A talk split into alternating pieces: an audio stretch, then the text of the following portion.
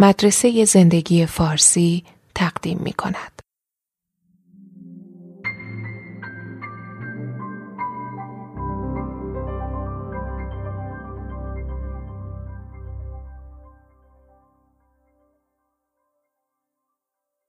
در فصل ششم که در مورد ریسک هستش کیس دیگه رو تعریف می‌کنه دکتر کریمر که یک دختر خانومیه که بسیار خجالتی و کمروی روابط اجتماعی خیلی کمی داره و در این حال پر از خشمه و چندین سال روان درمانی می شده و خوب نشده. و احساس می‌کنه که معذب نمی‌تونه برای شغلای خوب اپلای بکنه یه شغل بیسلاین داره و در اونم نادیده گرفته میشه و هرگز جرات نداره که درخواست اضافه حقوق یا درخواست ارتقاء درجه بکنه. چهل و یک سالشه ازدواج نکرده.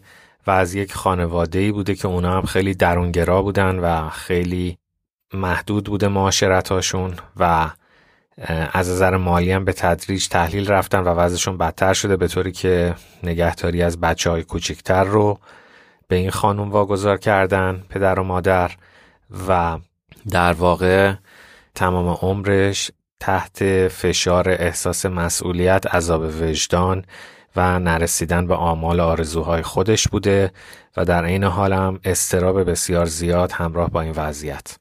با توجه به دوره طولانی روان درمانی که ایشون طی کرده دکتر کریمر براش پروزک شروع می‌کنه و میگه که طی ماه اول خشمش بیشتر شد و میگه این چیزی بود که از یه طرف من نگرانش بودم برای اینکه یکی از ریسک, ریسک های این داروها خودکشی هست. یعنی در هفته های اول که بیمار خلقش مودش خوب نمیشه ولی قدرتش ارادهش خوب میشه و در همین فاصله خودکشی می‌کنه. یعنی بدبینه ولی اراده خودکشی رو پیدا کرده.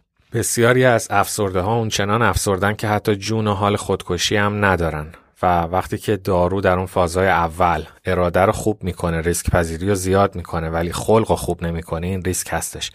ولی میگه که یه کمی دوزش رو کم کردم و با احتیاط ادامه دادم به خاطر اینکه اگر این psychotherapy بود در روانکاوی هم ما انتظار داریم که بیمار در اون جلسات اول حتی مثلا تا نیم سال اول یک سال اول خشمش زیاد بشه. یعنی چون که اون conflict ها تنش ها و درگیری های فرو خورده وقتی وقتی فرد به سطح میاره ممکنه که خشمش زیاد بشه. بنابراین میگه به اون حساب گذاشتم و در ماهای بعد بهتر شد خلقش هم بهتر شد. احساس کرد که روابطش بهتر شده تونست در روابط اجتماعیش خصوصا با جنس مخالف موفق تر شد و قرارهای با مردا میذاشت برای اینکه به ازدواج فکر می‌کرد و بعد از یک سال و نیم تقریبا این ازدواج کرد. و جالبه میگه که مثلا قبلا خیلی در مورد مردها بدبین بود. ولی بعد از اینکه این دارو رو چندی ماه ادامه داد می‌گفت آره مردا یه کمی شلختن یه کمی از نظر سطح تمدن از خانم ها پایین ترن ولی خب با مزن و میشه تحملشون کرد و اینکه این دیدش در توصیف مردا چقدر تغییر کرده بود جالب هستش. باز نکته که فراموش شد اینه که این خانم در دوران نوجوانی به دلیل همین خجالتی بودن و کمرو بودن مدتی توسط یکی از اموهاش مورد سوء استفاده جنسی هم قرار گرفته بود یعنی همچین سابقه هم داشت. اینجا دکتر کریمر یه بحثی شروع می‌کنه در مورد temperament و character temperament یعنی سرشت خلقی خلق و خو و character یعنی شخصیت. خلق و خو میگن بیشتر ژنتیکی ذاتی فیزیولوژیک بیولوژیکه و تا حدودی correlation داره با اون تعریفی که یونگ می‌کنه از درونگرا و برونگرا. بعضی آدما کم حرفن خجالتی هن، رفتارهاشون آهسته تره سرعت واکنششون و پاسخشون آهسته تر و بعضی برونگرا پر سر و صدا هن و راجن رفتار اجتماعیشون پررنگتر و پر جنب و جوشتر و زنده تر هستش. بعد میاد یه مطالعه رو مطرح می‌کنه از جروم کیگن. یکی از روانپزشکای هاروارد که این اومده در طی چندین سال بچه ها رو فالو کرده و دیده بچه که مثلا در 21 ماهگی ادهیشون درونگرا بودن و اده برونگرا بودن تقریبا 15 درصد درونگرا بودن اینا در طول زمان بسیار طولانی تا بلوغ و بعد از بلوغ تنها 20 درصد از اون 15 درصد درونگرا باقی موندن. و آمده در زمانهای مختلف سطح اپینفرین، نورپینفرین و کورتیزول این افراد رو هم اندازه گرفته در خون و دیده که این بچه هایی که درونگرا هستن و درونگرا میمونن اینا سطح کورتیزول و اپینفرینشون در ادرار و خون بالاتر هست. یعنی به قول خودش میگه اینها شبیه مطالعاتی که روی میمون ها موشا شده بود بیوشیمی خون و ادراری داشتن شبیه حیوانات تحت استرس. اما مطالعات کیگن جالبتر از این میشه. میگه که ضربان قلب این بچه ها رو در مشاهدات مختلف وقتی اندازه گرفتن دیدن که تغییر ضربان قلب که یه چیز نرماله با تنفس در بچه های درونگرا این که بهشون میگه بچه های اینهیبیتد بچه های خوددار. تقریبا در رفتار اجتماعی معادل همون خجالتی ها اینا تغییر ضربان قلب با تنفس رو ندارن و ضربان قلبشون به صورت میانگین بالاتر هستش. و این در مشاهدات مختلف تغییر نکرد به مرور زمان. و همین جور این مشاهده ادامه پیدا کرد. باز یه چیز دیگه ای که دیدن این بود که درصد خجالتی ها خوددارها اینهیبیتت ها درونگراها در بچه های چشمابی نسبت به بچه های چشم قهوه‌ای بیشتره.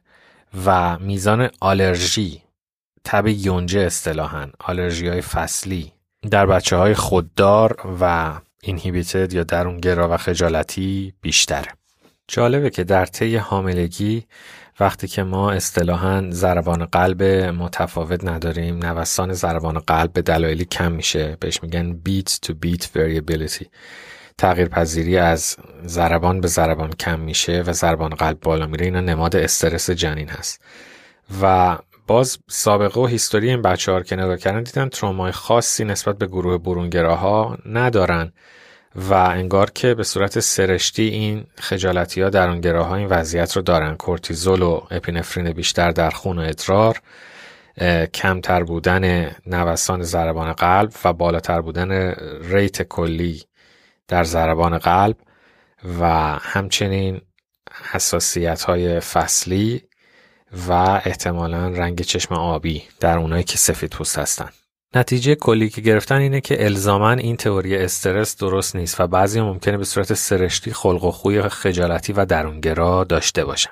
باز مثالای دیگه از عالم میمون ها میمون های ریزوس می‌زنه دکتر کریمر درباره اینکه یه سری از بچه هایی که اینهیبیتد بودن درونگرا بودن از مادرهای خودشون گرفتن و دادن به دو دست مادر. مادر درونگرا و برونگرا و دیدن که هر دو دسته به یک اندازه درونگرا شدن.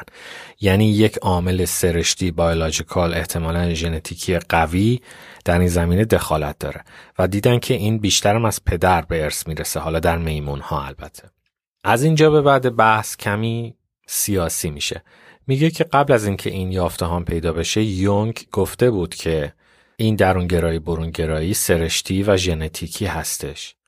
اما چرا یونگ به محاق رفت؟ به دلیل اینکه یونگ تا حدودی نجات پرست و طرفدار نازی ها بود. البته قبل از جنگ جهانی دوم در سال 1934 ویراستار یکی از مجلات روانشناسی نازی ها شد و در اونجا حتی یک مقاله نوشت که ما نباید نظرات یهودی ها را قبول بکنیم و فروید و صرف نظر از دانشش و در واقع نظرات روانشناسیش گذاشت توی کتگوری یهودی ها یعنی در واقع قضیه رو کرد یهودی آریایی به جای اینکه بین خودش و فروید باشه.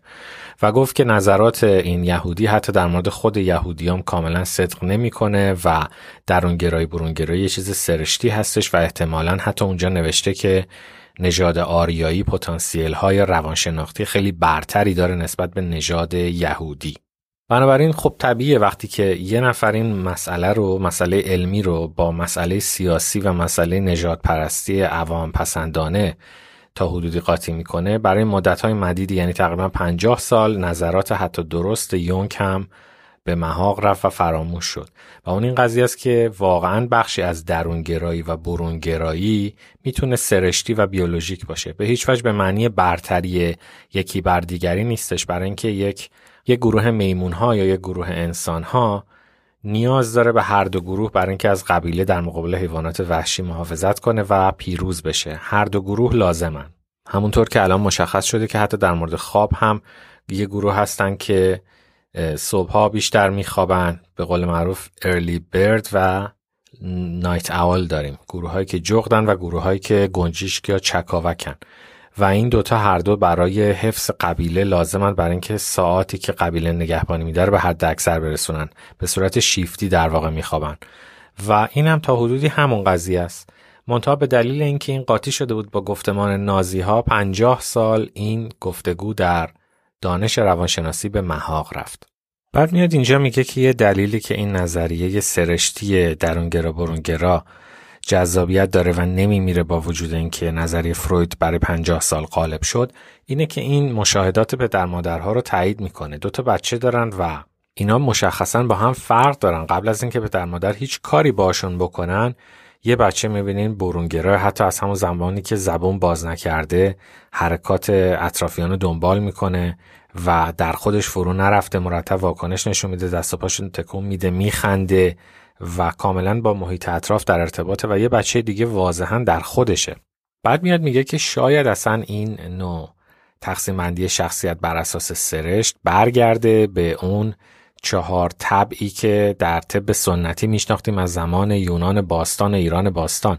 یعنی طبع صفراوی، بلغمی، دموی و سودایی که در واقع میشه طبع بلغمی میشه فلگماتیک طبع دموی یا خونی میشه سنگوین طبع سودایی میشه ملانکالیک و طبع صفراوی میشه کولریک و جالبه که اینا کمابیش با خصلت های سروتونین نورپینفرین هم انگار مطابقت می‌کنه یعنی ما داریم روی همون روایت باستانی حرکت می‌کنیم و, و افراد رو داریم اینجوری تقسیم می‌کنیم.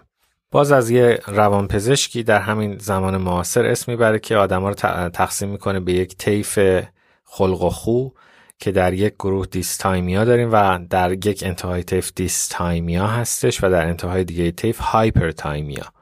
dysthymic ا در واقع شبیه همون شخصیت سودایی یعنی درونگران، سختگیرن، احساس گناه دارن، بدبینن، با جامعه ارتباط زیادی برقرار نمی‌کنن، اختلال خواب دارن، گاهی وقتا زیاد میخوابن. و اتفاقا از زمان ارسطو می‌گفتن که اینا بسیار هم خلاقن و کسایی که هنرمند میشن یا فیلسوف میشن در این دسته هستن. در اون سر دیگه طیف آدمایی داریم که بهشون میگن hyperthymic که بگو بخندن بشاشن اعتماد به نفس زیادی دارن همیشه خوشبینن برونگرا هستن با همه میجوشن پر از برنامه هستن خیلی impulsive رفتار می‌کنن و خیلی معاشرتی و در حقیقت برخورد خیلی جذابی دارن. و اینا هم بیشتر به درد businessman شدن و سیاستمدار شدن می‌خورن برای اینکه مردم رو جذب می‌کنن. یه مطالعه دیگه هم طراحی شد درباره خانم هایی که می‌خواستن ببینن خلق dysthymic چه اثری داره. و باز اینجا هم دیدن که اینا افرادی هستن که وقتی جمعشو می‌کنی در یک center ی با بقیه رفت آمد بکنن این خانم های dysthymic از بقیه اجتناب می‌کنن ارتباط چشمی زیادی برقرار نمی‌کنن و یه مشاهده عجیبی که کردن اینا دو تا session داشتن که این افراد رو در مطالعهشون تست می‌کردن صبح و بعد از ظهر. و میگن که روانپزشکا و روانشناسا متوجه شدن که این خانمای dysthymic خیلی از این برنامه شکایت می‌کنن چون میگن که اون break وسطش که برای lunch هستش ما وقتمون تلف میشه. ولی بقیه رو نمی‌گفتن. بعد بررسی کردن که اینا خب مگه چیکار می‌کنن توی ساعت لانچ بریکشون. دیدن که خب همه آدما یه سرشون میرن مثلا از بانک پول بگیرن خریداشون رو می‌کنن بچهشون از مدرسه برمیدارن. آدما کارهای مختلفی می‌کنن. ولی این افراد مثلا اگر میرن تو صفحه بانک و می‌بینن بانک شلوغه به جای اینکه تصمیم بگیرن و از اونجا بیان بیرون و به اون سه چهار تا کار دیگهشون برسن همونجا تو صف وای میستن و وای میستن تا اینکه دیرشون میشه. ساعت برگشت به اون سنتر برای ادامه تستای روانشناسی میشه و وقتشون تلف میشه و به هیچ کاری نمی‌رسن. میگه که انقدر این مشاهده بامزه بود و عجیب بود برای روانشناسا که حتی به شوخی دشون این تز رو دادن که سه نفر آخری که توی هر صف بلندی شما می‌بینید احتمالا درونگرا و depress ه. در واقع خلق dysthymic داره. البته به شوخی بود این hypothesis. بعد این افراد با این روحیه و با این استراتژی ها و با این خلق و خو خب از چیزای جالب زندگی و از مواهب زندگی جا میمونن. مطالعه اینا نشون داد که افراد dysthymic نسبت به بقیه خانم ها هم بچه های کمتری دارن هم تعداد ازدواج کرده درشون کمتره هم درآمدشون کمتره هم متراژ خونشون و space ی که دارن کمتره هم تعداد دوستانشون کمتره. یعنی تقریبا از همه نظرهای مادی و نیمه مادی تو زندگی این افراد طفلکی ها جا میمونن. و چون جا میمونن افسرده میشن نه اینکه چون افسردن جا میمونن یعنی اینا یک سری استراتژی هایی تو رفتار اجتماعیشون دارن که در اجتماع مدرن دیسادوانتیج حساب میشه یک امتیاز منفی حساب میشه و در اثر این قضیه از زندگی جا میمونن و خب چون مرتب باهوش هم هستن متوجه هستن مقایسه می‌کنن خودشون با دیگران به شدت افسرده میشن. اما افسردگی ثانوی است به این خلق و خویی که احتمالا سرشتی و بیولوژیک هم هست. و بعد دکتر کریمر بر اساس این case سلی این خانومی که dysthymic بود درونگرا بود خجالتی بود و نهایتا ازدواج کرد بعد از, بعد از یک سال و نیم روی داروی پروزک میگه خب این خیلی achievement عجیب و جالبیه که یه دارویی آدمای درونگرا رو برونگرا بکنه. اما نکته اینجاست که این اخلاق درونگرا و dysthymic به قول دکتر کریمر زمانی در طول تکامل یک ادوانتیج بوده یک امتیاز بوده برای خانم هایی که بتونن در یک کاری مداومت داشته باشن حلقه دوستان کمی داشته باشن و به ازدواج هایی که چندان هم ایدال نیست وفادار باشن این یک امتیاز بوده در جوامع پیش صنعتی و پیش مدرن این در حقیقت جامعه شتابالود و تبالود ما هست که برونگرایی و خلق بالا و توانایی تحمل آشفتگی رو تبدیل کرده به یک امتیاز و یک ادوانتیج بنابراین این یک خلقیه که در طول تکامل یک هدفی رو برآورده می کرده. بعد دکتر کریمر میگه برای اینکه نشونتون بدم که چقدر صفات حتی خیلی کوچیک و ظاهرا بی اهمیت می‌تونن روی سرنوشت یه نفر اثر بذارن یک کیسی رو مثال می‌زنه میگه که یک رزیدنت جراحی یک دستیار رشته جراحی.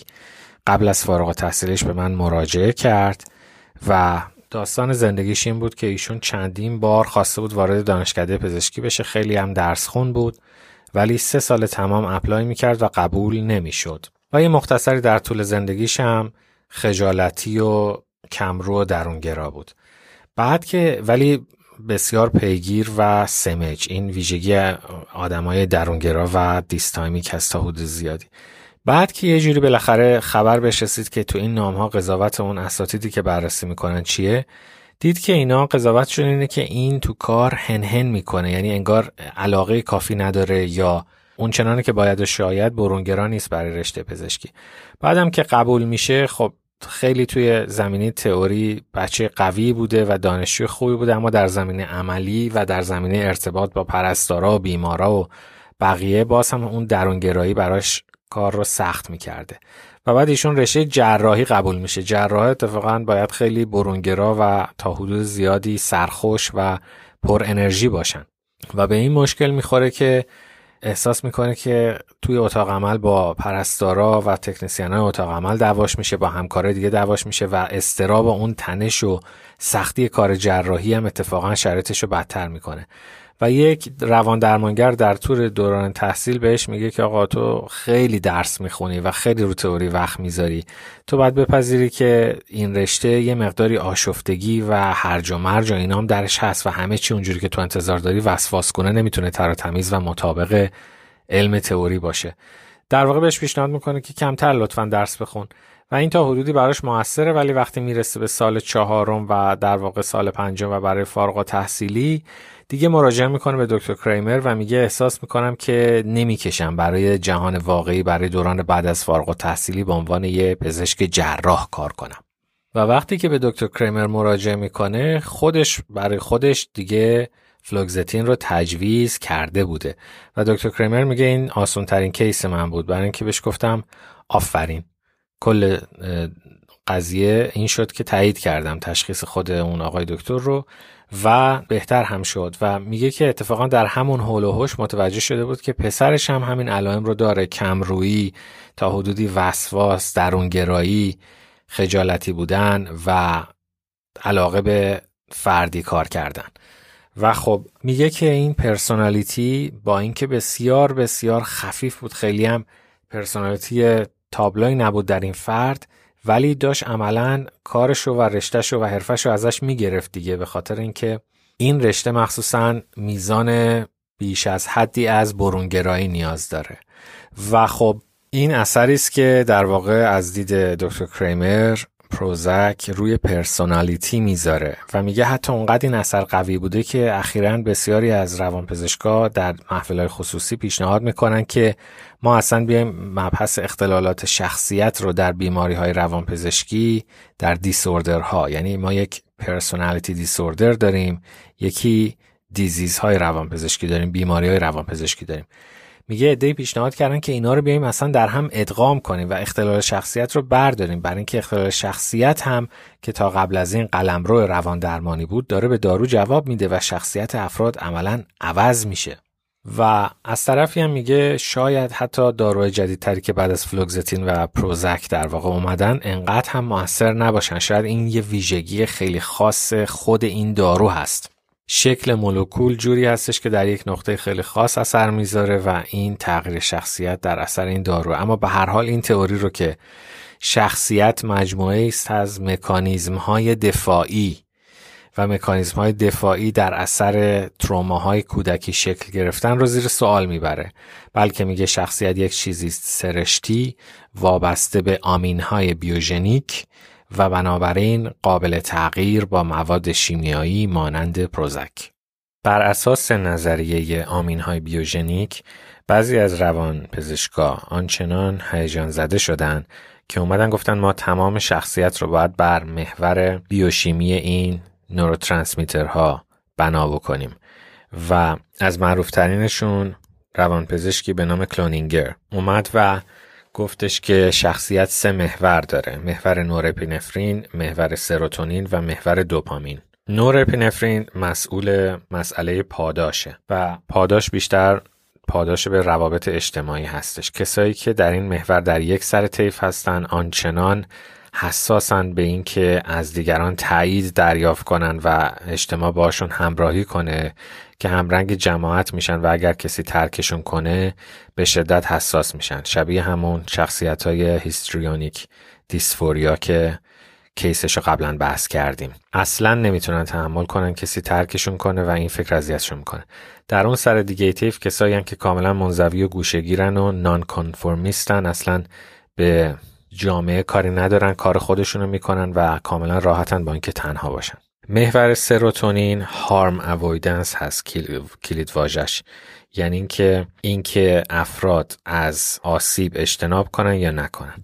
در یه سر طیف کسایی هم که کاملا اعتماد به نفس دارن راحتن هیچ نمیترسن و تو جامعه احساس راحتی می‌کنن برخورد گرمی دارن. در یک سر دیگه طیف کسایی هستن که همش انتظار آسیب دارن از هر چیزی میرنجن مرتب انتظار خبر بد دارن بدبینن و در کل منفی هستن. محور دوپامین از دید کلونینگر کاری که می‌کنه جستجوی چیزای جدید ناولتی سیکینگ یعنی اینا افرادی هن که در واقع کنجکاون خلاقن و از کارهای تکراری خسته میشن مدام به دنبال چیزهای جدید هستن و ذهن هنرمند و خلاقی دارن. یا ماجراجو و در این حال اهل خطر کردن. در صورتی که کسایی که کاملا رواقی مسلکن روتین دوست دارن نظم دوست دارن محافظ کارن اینا در اون سر دیگه طیف محور دوپامین قرار می‌گیرن. اینو دکتر کریمر میگه که این خب یه خورده زیاده رویه که بیایم شخصیت رو تقلیل بدیم به این سه تا نوروترانسمیتر. ولی کن دیگه حرفش داره زده میشه و بعضی روانپزشکام یه همچین چیزی رو پیشنهاد کردن. یعنی کل تقسیم بندی DSM رو بذاریم کنار و بیایم خلق و خو شخصیت و رفتار انسان رو بر اساس این سه ماده شیمیایی اصلا طبقه بندی کنیم و توضیح بدیم. پس بنابراین انواع انحرافات شخصیتی مثل سوسیوپث ها و غیره رو میشه به این طریق توضیح داد که در یکی از این سه محور یا هر دو یا هر سه انحرافات شدید دارن. و جالب دکتر کریمر میگه بنابراین ما همه با همدیگه برادریم و فقط میزان این سه هورمونمون هست که با همدیگه فرق می‌کنه و کم و زیاد میشه. و در واقع میگه این مدل یک کابوس آمانیستی هستش. یعنی برگرفته از آمانیزمه ولی به شکل کابوسوار انسان رو تقلیل داده به بیوشیمی. بعد دکتر کریمر محدودیت های مختلف این نگاه تقلیلی به در واقع شخصیت رو صحبت می‌کنه و یه نکته جالبی که این وسط میگه میگه که مثلا طبق این نظریه داروی پروزک یک فرد passive dependent رو یعنی کسی که از نظر نورپینفرین پایینه reward زیاد پاسخ به پاداش نمیده. novelty seeking هم نیست یعنی در جستجوی ماجرا نیست و به شدت اجتناب می‌کنه از آسیب یعنی گوشه‌گیر و انزوا طلب harm avoidant ه یه چنین شخصی رو میاد تبدیل می‌کنه به یه sociopath sociopath ها در هر سه محور بالان یعنی از هارم اصلا نمیترسن. مطلقا دیپندنت نیستن. به قضاوت افراد برای همینه که جرم و جنایت انجام میدن و بسیار ماجراجوان. البته این حالت اقراق‌آمیزش ها. ولی میگه که در واقع پروزک میاد همچین کاری می‌کنه دیگه. نورپینفرین سروتونین دوپامین رو می‌بره بالا. حالا البته سروتونین رو بیشتر. ولی این حاصل در واقع عمل کردشه. اما منطقی تر از این مدل تقلیلی که همه شخصیت رو به سه تا ماده شیمیایی خلاصه بکنیم مدلی هستش که میاد میگه قبول دارم بعضی افراد یا تمام افراد یک زمینه سرشتی بیولوژیک و شیمیایی دارن که در اون این سه تا نوروترانسمیتر و احتمالا ترانسمیترهای دیگه ای نقش ایفا می‌کنن یعنی به طور سرشتی بعضیا برونگران، درونگران، ماجراجوان، اجتماعی، گرمن، سردن و غیره. اما اینکه این بیا تبدیل بشه به یک صفت و یک بیماری به یک تروما یا یک سابقه و یک حادثه یک ماجرا در زندگیشون هم برمیگرده و یک زخم که اون هم می‌تونه تا حدودی ناشی از سرشت باشه. مثلا مثالی که کرمر می‌زنه اینه که میگه خانم هایی که دیستایمیک هستن یعنی کمرو خجالتی غیر اجتماعی هستن روابط محدودی دارن و در کل رزرفت هستن اینها احتمال داره که بیشتر مورد ابیوز و تجاوز قرار بگیرن. یک جوری این صفت نه اینکه بخوایم اونا رو محکوم کنیم یا بندازیم تقصیر قربانی ولی مکانیزم قربانی شدن رو باید درک کنیم. اینا به دلیل اینکه اون متجاوز شاید متوجه میشه که این افراد توان دفاع از خودشون را ندارن. یا support اجتماعی کمتری دارن یا مسئله رو مخفی خواهند کرد بیشتر مورد تجاوز قرار می‌گیرن. یا حتی اینا خانواده های نابسامان و dysfunctional ی دارن که محیط رو مناسب تر می‌کنه. گفتیم که احتمال اینکه dysthymic ها و درونگراهای پاتولوژیک غیر طبیعی فرزند پدر و مادری از همین جنس باشن بیشتره. و چون این صفت با میزان درآمد با سطح زندگی و غیر ارتباط داره. بنابراین اینا از نظر اجتماعی و اقتصادی در وضعیت بدتری هستن که اینم خودش شرایط برای مثلا تجاوز فراهم می‌کنه. بنابراین یه مدل ترکیبیه از ویژگی های سرشتی و در واقع تاریخچه فرد و زندگی و سابقه فرد که اینا می‌تونه با همدیگه ترکیب بشه و بیماری و سلامت رو رقم بزنه. حالا یه بحث فلسفی هوشمندانه دیگه. اونم این که خب این که ما بیایم شخصیت رو ارتباط بدیم به سرشت، بیولوژی و ژنتیک تا الان غیر دموکراتیک، سکسیست و ریسیست حساب می. یعنی نجات پرستانه بود، جنسیتگرا بود و غیر دموکراتیک بود. تا حالا که دارو نداشتیم. ولی حالا که دارو داریم و به نظر میاد اولا که این اساس این قضیه درسته و داروها می‌تونن شخصیت رو تغییر بدن آیا این یکی از بزرگترین دستاوردهای پزشکی نیست که ما بتونیم به یک فردی این امکان رو بدیم که درون پوست کس دیگه ای زندگی کنه و شخصیت کس دیگه رو تجربه کنه دنیا رو با عینک کس دیگه ای ببینه و فرد دیگه ای بشه جوری احساس کنه که افراد دیگه احساس می‌کنن. برای اینکه از اساس تفاوت ایجاد می‌کنه دیگه. یعنی فرد درونگرا برونگرا میشه و میگه من خودم نبودم تا حالا. من خودم نیستم وقتی دارو رو نمی‌خورم. حالا در اون تجربه های موفق دارو درمانی. همه تجربه ها موفق نیستن. اینجا کمتر دکتر کریمر از اون حرف می‌زنه. اما به هر حال این تجربه عجیب و شگفتانگیز و تکان دهنده آیا نیست که ما بتونیم کاری کنیم که فرد تبدیل به شخص دیگه ای بشه صرفا به وسیله یک کپسول. در پایان این فصل دکتر کریمر میگه که خب این خانم که اسمش سلی بود و dysthymic بود خجالتی و کمرو بود سابقه مورد تجاوز قرار گرفتن داشت و افسرده بود و غیره و بهش پروزک دادیم. گفتیم که بعد از یه سال و نیم ازدواج کرد. درسته که ما می‌دونیم این دارو شخصیت این فرد رو تا حدود زیادی تغییر داده و شاید این ازدواج بدون این دارو ممکن نمی‌شد اما دلیل نمیشه که در عروسی این خانم نرقصیم. و این رو یک نشانه خوب تلقی نکنیم که بعد از پنجاه سال که ما فرضیه سرشتی بودن و زیست شناختی بودن شخصیت رو نادیده گرفته بودیم و فقط روی روان درمانی و فرضیات روانشناسی تاکید می کردیم حالا این بازگشته و ما به وسیله نتایجش میوههاش ثمراتش داریم افراد رو درمان می‌کنیم به طوری که می‌تونن یه ازدواج موفق داشته باشن. حتی با وجود نگرانی هایی که داریم در مورد آینده این ازدواج بازم باید در عروسی این خانم برقصیم. این نتیجه گیری این فصل بود که دکتر کریمر می‌کنه.